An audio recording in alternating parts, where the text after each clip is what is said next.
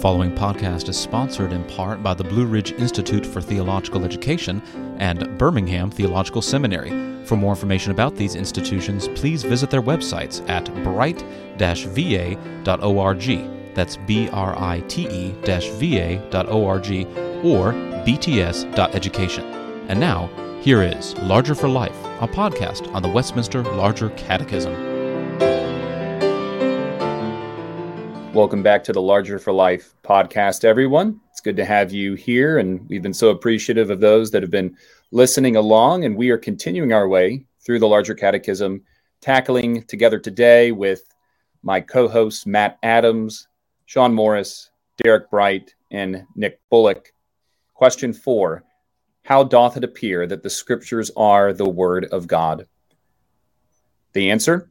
The Scriptures manifest themselves to be the Word of God by their majesty and purity, by the consent of all the parts and the scope of the whole, which is to give all glory to God, by their light and power to convince and convert sinners, to comfort and build up believers unto salvation. But the Spirit of God, bearing witness by and with the Scriptures in the heart of man, is alone able to fully persuade it that they are the very Word of God. Fellas, there is no shortage of things to talk about here. Uh, for those that aren't uh, having a Westminster Larger Catechism in front of them right now, there's really two basic parts to this question, and I think that's going to be how we sort of structure our time uh, on the episode today, is there are two ways, big ways, uh, that the Scriptures demonstrate themselves to be the Word of God. So how do we know? What evidences do we have that this is the Word of God? Uh, before the colon, after the colon, it says, but the Spirit of God bearing witness by and with the Scriptures. Before that, we have all of these internal evidences that God's Word is, in fact, His Word. And then after that colon, the second part of our episode today, we'll talk about that internal testimony of witness, the supernatural way in which the Word is demonstrated to be the Word of God. So as we kind of dive in here, fellas, of these first descriptors or evidences that God's Word is inspired by Him, that it's true and trustworthy, what jumps out at you guys? Well, I think what jumps out at me, I love the language here that Um, the language of majesty and purity. When you read the Scriptures, there is something truly majestic about them, something truly pure about them, that um, you are persuaded as you're reading that what you are reading is not a normal document. It's not a human document in the sense that it's only a human author and there's no divine Uh, author behind it. Uh, you know, you know, you are reading something that is clearly on a different plane than anything else. This is truly God speaking to you. And there is, there's something about the language that's used um, in all parts of the Scripture. You know, I would go to, for example, the Song of Solomon. Okay. And we can argue all day about how to interpret the Song of Solomon. The point is, regardless of how you uh, uh, attempt to interpret that, the language that's used there is so majestic that it takes a subject that is often difficult for people to discuss and paints it with such heavenly beauty uh, that you are drawn into that text of Scripture. I mean, there there is something almost gravitating about the text that you get like a tractor beam. You're just pulled in uh, due to just the the majesty and the purity of the text.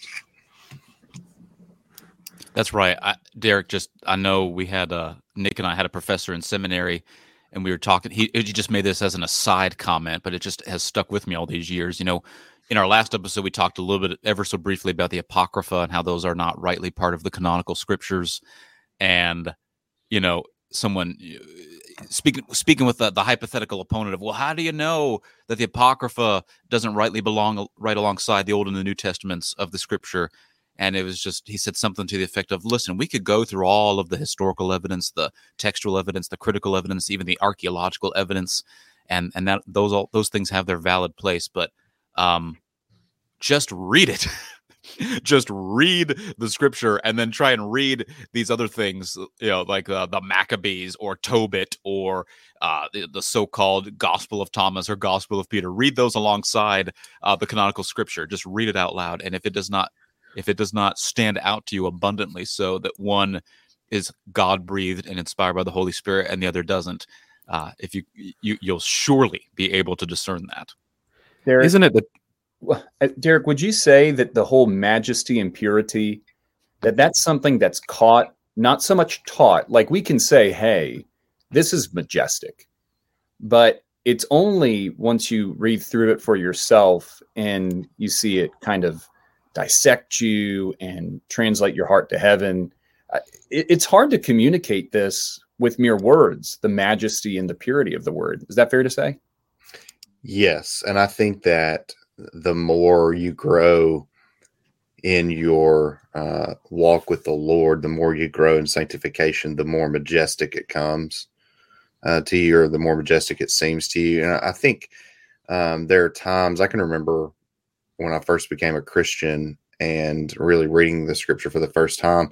And there was something about it um, that I would be underlining and highlighting things in my Bible. And I really didn't know what they meant. But there was something that really just stuck out to me about it, and I didn't get the full sense of it. And now I go back and read those same scriptures that maybe I'd highlighted before, and I am even more caught up in that majesty of it, because now I've I've seen more of the connections, I've seen more of the um, the truth that's there, I've grasped more of it for myself. And so the more I grow, and I think that's because, you know, in sanctification, we're being conformed to the image of the Son. And the more we, and we have the mind of Christ, right? So the more that we uh, grow in that, the more we see uh, just how truly majestic His Word is. I think it's a testimony of so many people who come to the Bible as unbelievers, and they take it up just as a book. And you, you hear it again and again, how, you know, I picked up the Bible, I was reading it to disprove it. Yet, I found in the reading of it just how wonderful it is, how magnificent it is, how beautiful it is. And so people tend to give the testimony, they pressed on with it. Uh, I, I knew a, a friend who gave this uh, a similar testimony, and he said, you know, as I read the Bible, the Bible was reading me. And, and really what he's talking about is it speaking to his creation, speaking to his soul, speaking to inner things that naturally he hadn't even thought to think of, uh, things he couldn't touch upon, yet the Bible was expounding who he was uh, to himself. You know, one of the things that ca- catches my attention about that uh, early language in this in this question about majesty and purity is that those are characteristics that are often attributed to our God. Um, and now the divines are attributing them to the words of God. Um, and, and, you know, in a grander way, the illustration um, comes to mind. You know, we can, you know, when, when I speak, uh, it, it's very easily known that I'm Deep South Bible Belt. Uh, I create words because that's something that we do in Dillon. Um, we just create words that we want to use. And so you, you, you can tell that the characteristics of Matt Adams carries out into the way that he talks, or the way that he writes, the way that he reveals himself, uh, through, uh, the written language. Uh, and so it's, it's so awesome to me that the, the, that the divines seem to understand that, that our God in His majesty and in His righteousness also declares a word or reveals Himself through a written word for His people, that as they read it, it takes on those characteristics uh, in and of themselves, that the word becomes majestic, that the word becomes pure. Uh, and as, you know, as we're thinking about Larger for Life, you, you think about even going back to the first catechism question that we've mentioned each and every episode, it seems, that we're looking towards, we're working towards the glory of God. We're working towards a life that enjoys Him uh, as we pursue Christ's likeness and are conformed uh, to Christ's likeness by the Word. And so, you know, it, it is this idea that God has given us a Word, our God who is majestic and pure and righteous gives us a majestic, pure, and righteous Word that is making us majestic, pure, and righteous as as well. You know, this this Word is life-giving. This Word is self-attesting, um, even as we as we think about these evidences of being a part or being of God, uh, His words to us. And so, you know, one of the things that we can really, you know, and I know this is addressed at the end of the end of the question and answer, but one of the things that we can really say, how do we know that it's the Word of God? Is because it it's the truth that then sanctifies us. Um, I think about Jesus's high priestly prayer, right? Sanctify them uh, by the truth. Your your word is truth. And then we see in Psalm one nineteen, David oohing and aahing over this word that is that is sweeter than the honey of the honeycomb, more valuable than all the riches that this world has to offer, that he would take the word because of its majesty, because of its purity above all earthly riches, that he would give everything up uh, to have this word so that he might uh, know God uh, and so that he might uh, walk very closely uh, with his God as well. And so I love that language, uh, majest, majesty, majestic, and, and purity, pure. How the how the Westminster divines have this understanding of the word that is so much more beautiful and and and and is held in so much more high esteem uh, than than many of the Christians that we that we know today. And and so I think that uh, in in in large, the evangelical world is really missing something when they don't have this high view of the word that turns into uh, this experiential theology that that the Catechism is is so chasing after for the Christian life. Um, and so right off the bat, it, it's trying to to help you have a high esteem for our Bibles um, that that is unparalleled Uh, in the Christian world uh, today. You know, I think there's something here that the reader of the Larger Catechism ought to be struck by. There's almost a challenge to the doubter, okay? Uh, because this is what the doubter would ask of the Scriptures. Uh, mm-hmm. Why should I think you are the Word of God? And here it is. Yes, majesty, we get that. It's an impression, right? It's mm-hmm. You look out on, on a vista, it's magnificent, it's majestic. But purity, that's a thing that might be tested, right? And it's almost as if it's inviting uh, the reader. Take up your Bible and read and see if you can find out its error. There are none. It has the answer, right? So I think it's a really wonderful thing to just simply take note of, um, the idea of its purity. We talk about the inerrancy, the infallibility of Scripture. Certainly that's what it's pointing to. Uh, but really this is Uh, pointing directly to the evidencing, the self-evidencing of the Scriptures as the Word of God. The next portion we've got here is, by the consent of all the parts and the scope of the whole, which is to give all glory to God. Uh, Sean, any thoughts on this one? By the consent of all the parts, scope of the whole. What do you think that the divines were getting at there? I think they were getting at the internal accord and agreement that we find throughout the Scriptures. Now, I know there's always going to be the naysayers out there finding these supposed internal contradictions and, and internal inconsistencies, uh, but there's all there's all of those have been answered, and they've been answered for uh, millennia. And so we don't need to get into that, uh, and we don't need to really entertain those those bad faith objections, to be honest with you.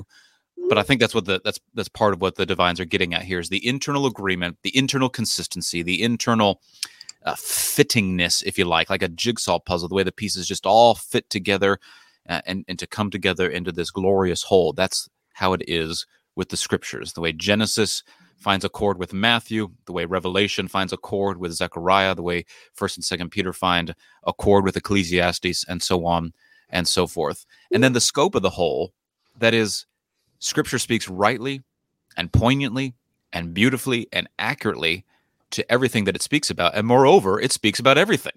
Uh, and my mind is blanking right now. I think I just paraphrased someone far smarter and far more important than myself, I, I, some some theologian, but had that a, a phrase, that, that a very catchy turn of phrase where he's, you know, the Scripture is accurate about everything about which it speaks, and moreover, it speaks about everything. And I think that that's what the divines are getting at here, in that there's not an area of life that the Holy Scriptures don't speak to. Now, again, we're you're not going to turn to the Holy Scripture for a chemistry textbook or for a textbook on trigonometry. We understand that. But does the Scripture speak to how one gets justified before a holy and righteous God? Absolutely. Does the Scripture speak about fatherhood and motherhood and marriage? Absolutely. Does the Scripture does the Scripture speak to uh, issues of child rearing or finances or vocation or wisdom in terms of business transactions and societal relations? Absolutely. And on and on and on we could go. There is nothing about, there's nothing to which the Scripture does not speak uh, in terms of how we live life on this earth until, uh, until either he calls us home or he returns again. So this resolves the synoptic problem, doesn't it? Because if you're a young person and you go to uh, public high school or you go to a secular university, you're going to experience people uh, that try to just erode your confidence, uh, particularly in the New Testament. Uh, the apparently contradictory accounts of the resurrection or of the different miracles. Was it one demoniac? Was it two demoniacs in the Gerasenes? And there are really reasonable answers to those questions. And I think that this does a really good job in saying that there is an internal coherence, consistency among all the parts. There are no contradictions. Uh, it, De- Derek is shocked by this. Derek, um, you know, I saw the furrowed brow. It's That's his trademark. It. It's his trademark. He's being tongue in cheek with me. Uh, but that there is no uh, pitting James against Paul. There is not one doctrine of justification by works and another doctrine of justification by grace through faith. Any difficulties that we experience, it's always safer to assume that, you know, this is an operator error. It's not a fault of the Scriptures. Uh, that, that's been, I think, something that uh, has been helpful for me in trying to explain that to people, that no, there's one consistent message throughout all of Scripture, and it's the same message from each gospel writer, each prophet and apostle, yeah. uh, without exception. Yeah. Spin, before we get too far away from it, I pulled up that quote. It was Van Til uh, that I was that I was subconsciously paraphrasing. I, in, in my mind, I was thinking it's Dutch, but I didn't know if it was Vos, Van Til, or Bavinck, and I didn't want to speak inaccurately. But here's here's the full quote. The Bible is thought of as authoritative on everything of which it speaks. Moreover, it speaks of everything. We do not mean that it speaks of football games, of atoms, et cetera directly, but we do mean that it speaks of everything either directly or by implication. So there you have it. Well, Sean, I think you bring up a really good point with that quote, because when we say that the Scriptures speak authoritatively, it's because that our God is the ultimate authority, right?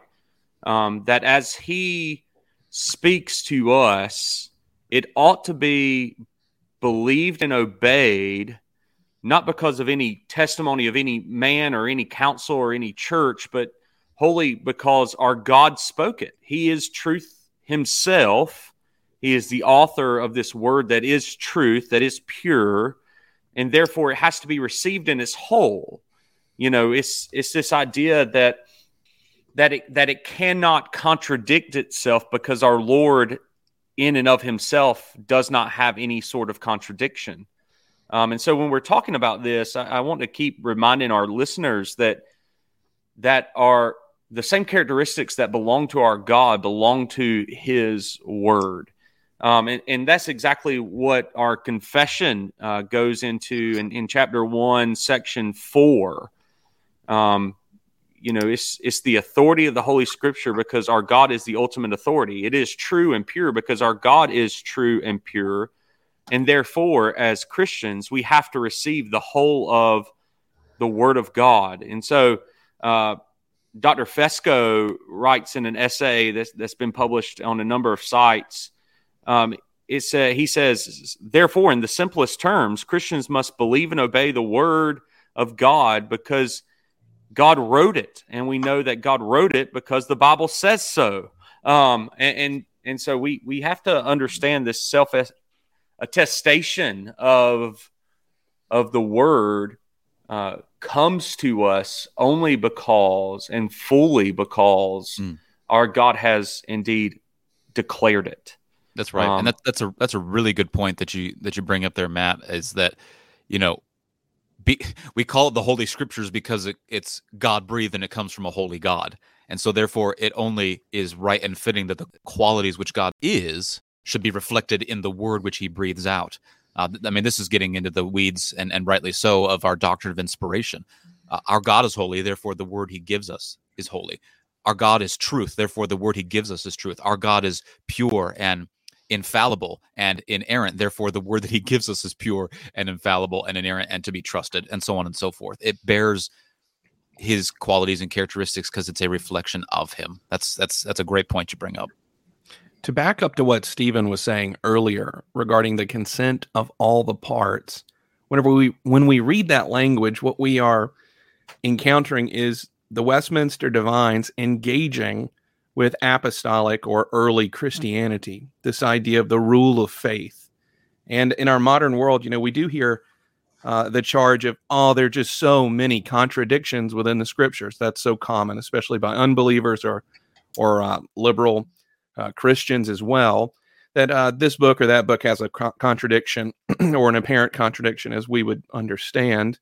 Um, but really, this is something that was asked by the ancient Christians. This is something that was asked for a book to be admitted into what we would call the New or the Old Testament. Uh, th- they, they were concerned also very rightly uh, with uh, not only apparent contradictions, but actual contradictions. And I think that's why we have Uh, those sixty-six books that we hold as canon or scripture, because they do agree. And the people that put them together believe that they agree. And they were every bit as literate. In fact, I would say probably much more literate than modern readers uh, today.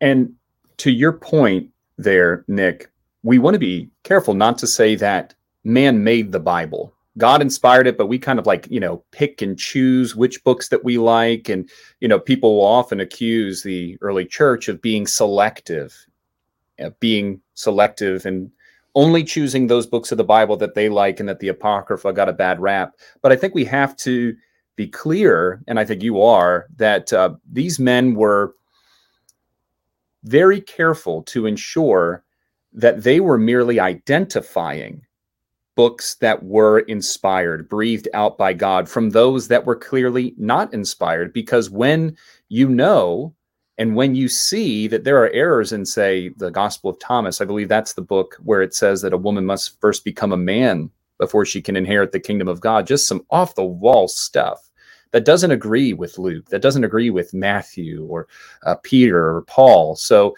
uh, the church didn't make the canon, but we have this Uh, the, the church's authority, and the confession will speak about this in other places, that the church is a genuine authority uh, in the life of the believer, but it's not on par and standing over Scripture, but it is authoritative in that she is the vessel wherein God has deposited the Scriptures, and uh, that we're tasked here with rightly dividing the word of truth and guarding the people from error, right?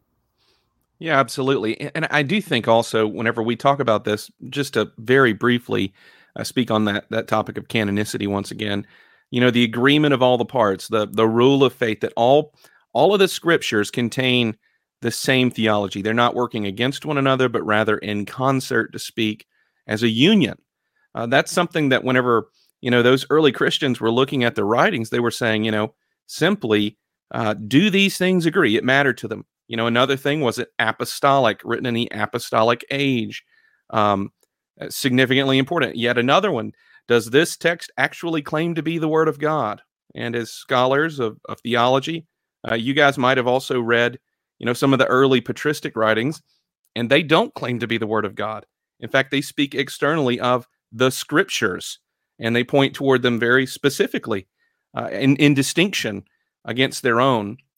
And, you know, one thing, I don't know, very briefly also that I'd want to say is I think Reformed theology gets, um, well, it, it gets a, a punch passed at us pretty often where people want to say, especially in the ancient faith kind of crowd, those that are moving more toward either Roman Catholicism or more often uh, toward Eastern Orthodoxy, they want to say Reformed theology is a, it's an early modern theology. It's a thing isolated. It's it's the product of the late medieval uh, shift to uh, you know Renaissance age thinking or or Enlightenment thinking or so on and so forth. That it's it's distanced or or disconnected with the earlier church fathers. And I would just say that's pat- that's patently false. It's just not evidenced in the writing of our earliest or uh, earliest or this confessional document here.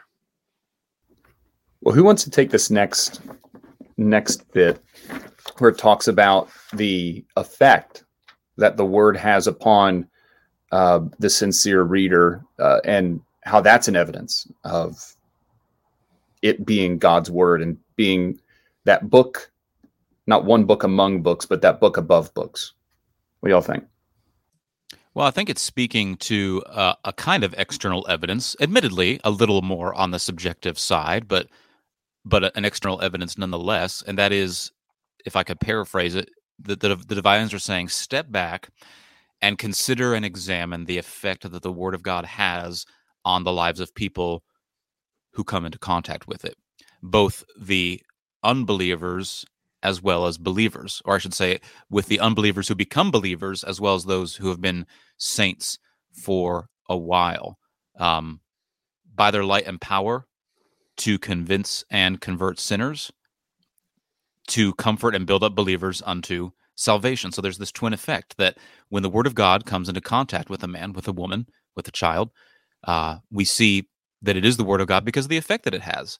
The light and the power of Scripture has this ability because it is imbued with the power of God to convince and convert sinners.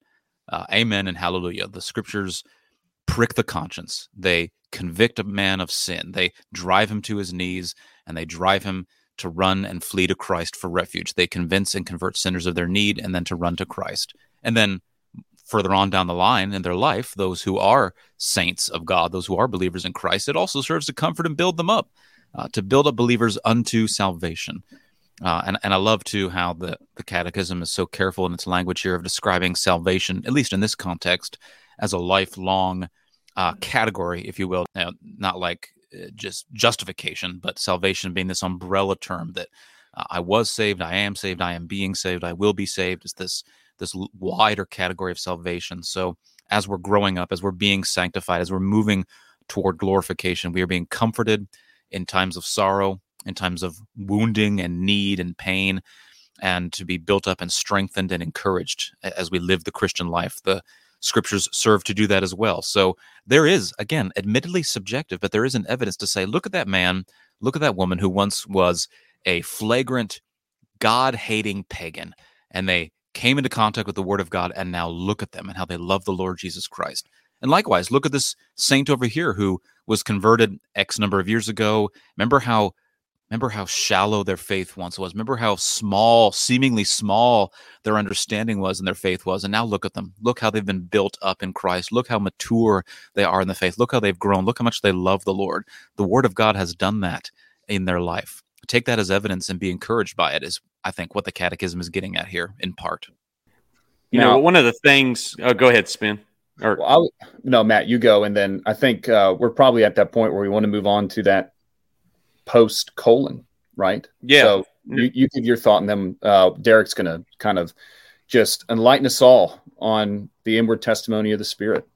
Well, I was just going to mention um, that, you know, I, I appreciate so much that the Catechism not only speaks to, and, and piggybacking off of Sean a little bit, not only speaks to the the conversion, uh, the the very uh, supernatural conversion of an enemy of God being transferred to the kingdom of light to be a, a son or daughter of God, but also to this idea of, of progressive sanctification. I, I mention often uh, when I'm preaching or when I'm teaching uh, Isaiah fifty-five eleven, my word will go out and not return to me empty. Uh, isn't that an, a self you know, attesting work of the Lord by just bearing fruit, even in believers' lives, as he uh, conforms them into his own image, you know, enabling us to put to death sin in our life and to pursue Christ likeness. I mean, that is a true sign of the the word being God's word, because it carries that supernatural power by his Spirit alongside of the reading and preaching of this uh, divine word as well. And so uh, super thankful uh, for it, that the that the word, yes, saves sinners, but also continues uh, to uh, enable us to work out our own salvation with fear and trembling as we pursue Christ likeness. Spin, what did you want me to talk about? What was the, what did you tee me up for? I want, I want to tee you up for the, but the Spirit of God bearing witness by and with the scriptures in the heart of man. Um, we're giving you the best part. And I've been asleep. So, um, is this no? Wait, is this the Larger Catechism podcast, or is this like the uh, Financial Peace University interview that you were planning to be part of later? Oh. Welcome to the Joe Rogan podcast, where we have Derek Bright, our guest. Uh, you know, this morning, wee hours of the morning. Yeah. Um, yes. So, the Holy Spirit bearing witness with our spirit. That there's something I think that we, as Reformed Christians, really. Uh, I'm not saying that we have a, a monopoly on understanding the work of the Holy Spirit, but one of the things that we have is this robust view that God's word is not bare words on a page, right? That um, there, there's a reason that an unbeliever can read the scripture, can find it beautiful, can find it, um, you know, interesting or whatever the case is, and read it and still not be convinced it's God's word. What we need is the Holy Spirit and that work of regeneration to cause us to trust the Bible and to see it for what it is as God's word. But once that happens, um, just as Romans says that the Holy Spirit bears witness with our spirit, um, to testify the truth of adoption. Uh, similarly, here, when we read the scriptures, it is God's Spirit working through the text of scripture in our hearts, um, confirming the truth of God's word to us. There's something supernatural happening when we read the scripture um, that the Holy Spirit is active in. And what's amazing is sometimes the Holy Spirit, um, I want to, I'm going to paraphrase something I heard from, from Doctor Kelly, but he said once uh, that the Holy Spirit is perhaps the most active, if you, if you want to use that language, um, of the persons. And yet it's the one that we notice the least, I think, sometimes. And, um, and there is something about the work of the Holy Spirit that can often go unnoticed by our natural eyes. Um, and yet is working as we're reading the scriptures, uh, calling us to come back. There's a reason we pick it back up and read it the next day and go back to it over and over and over again. It's that work of the Spirit that um, uh, that's doing that. And and again, it, it does. It bears witness with our spirit that we uh, we begin to trust the Word of God for what it is. Um, so I think that we need to remember that we are supernaturalists, right? I mean, we believe that um, it's not just natural law grinding away. We're not just being convinced by logic and reason, though those things are great. And I'm, I'm a big fan of all that. Um, but there is something supernatural happening when we open up God's word by the power of the Holy Spirit.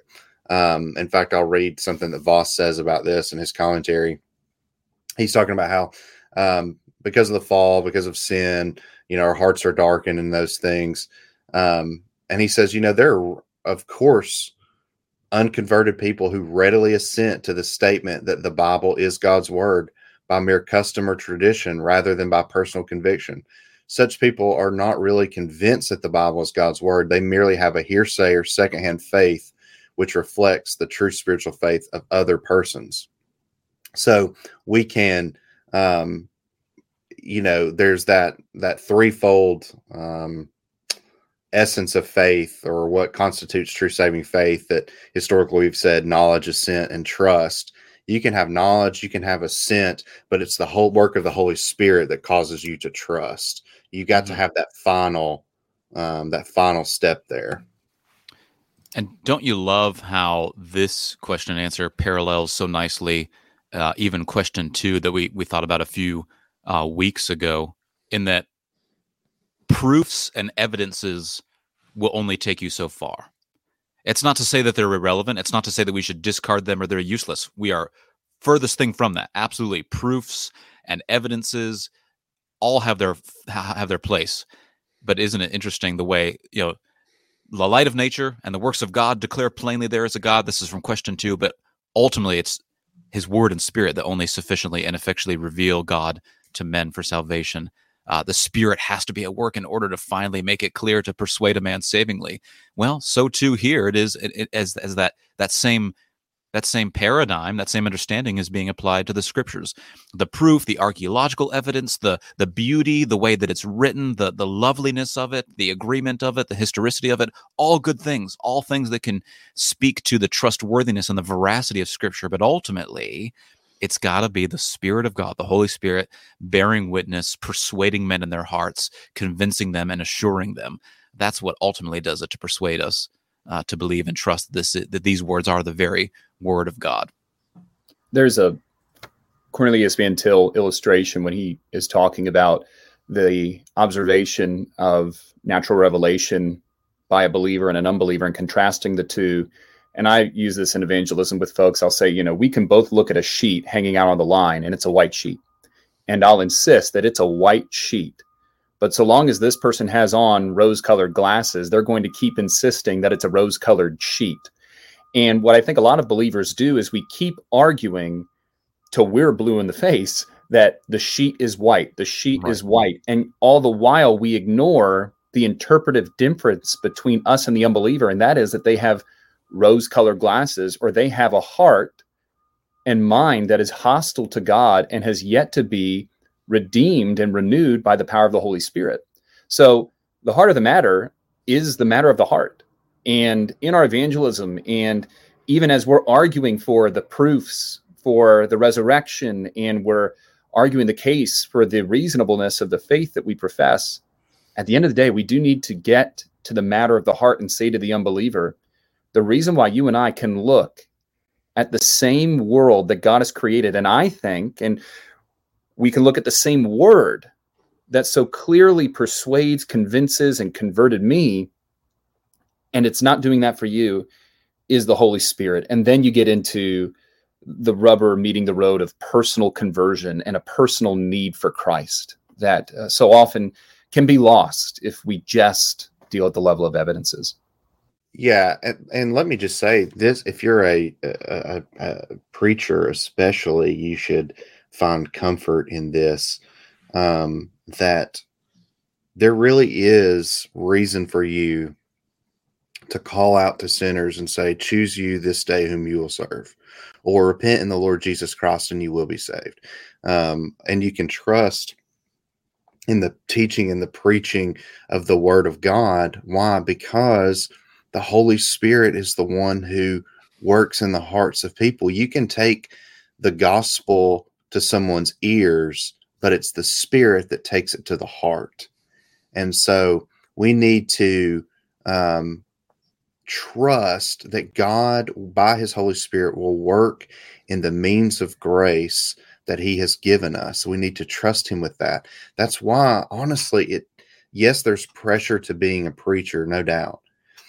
But there is something about the work of the Spirit in the Word of God that takes the pressure off of you, that Amen. You don't have to be clever. You don't have to be the smartest guy in the world. You don't have to be a comedian.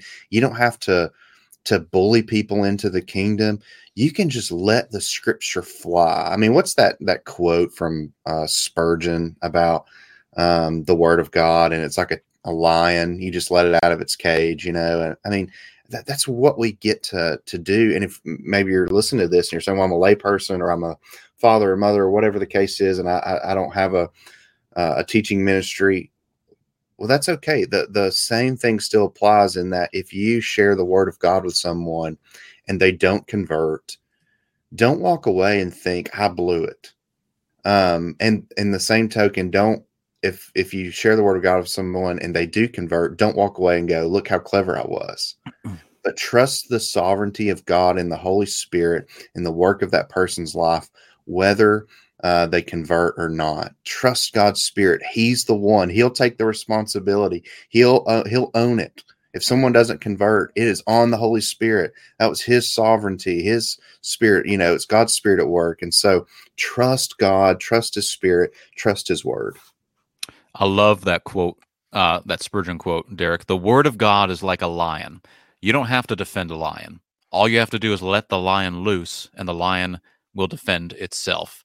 Uh, now, according to the nitpickers over at the Spurgeon Library, Spurgeon conveyed this idea at least three times, but he never said it quite this way. There's a similar quote found in one of his sermons, but all right, fine. Whether or not he said it precisely that way, it's still a great quote, and we love it, and y'all should love it too.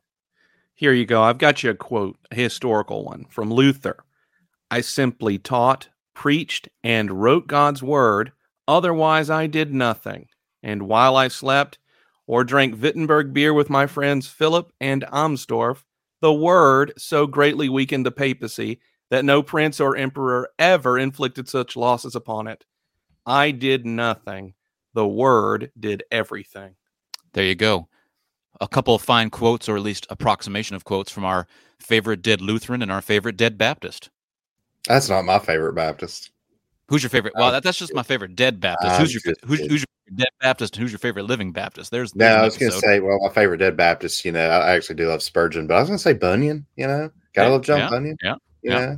Warren Smith, he, you prick him anywhere, he bleeds bibline is what um, somebody said about him, you know, so you, you just touch him anywhere and he, breed, he bleeds Bible. So, um, but yeah, favorite living Baptist, they don't exist. I'm just kidding. I love Baptists very much, actually. Well, with that, it seems like we're kind of wrapping things up for today. Friends, uh, Sean, Stephen, Matt, Derek, and I would like to thank you for joining us. We hope that as we have thought through these holy things and have gone through the Larger Catechism, that you've joined along with us and that you've been helped. We invite you to join us again as we take up the Westminster Larger Catechism in Episode five next week. Thank you all, and Lord bless. You have been listening to Larger for Life, a podcast on the Westminster Larger Catechism, brought to you by the Blue Ridge Institute and Birmingham Theological Seminary. For more information about this podcast, please visit our website on Podbean at larger for life dot podbean dot com, where you can subscribe to the show in the podcast platform of your choice and browse past episodes. You can also follow us on Twitter or Facebook. On Twitter, you can follow us at Larger for Life Podcast, and on Facebook, you can follow us at facebook.com slash Larger for Life. Be sure to tune in next time and join us again at Larger for Life.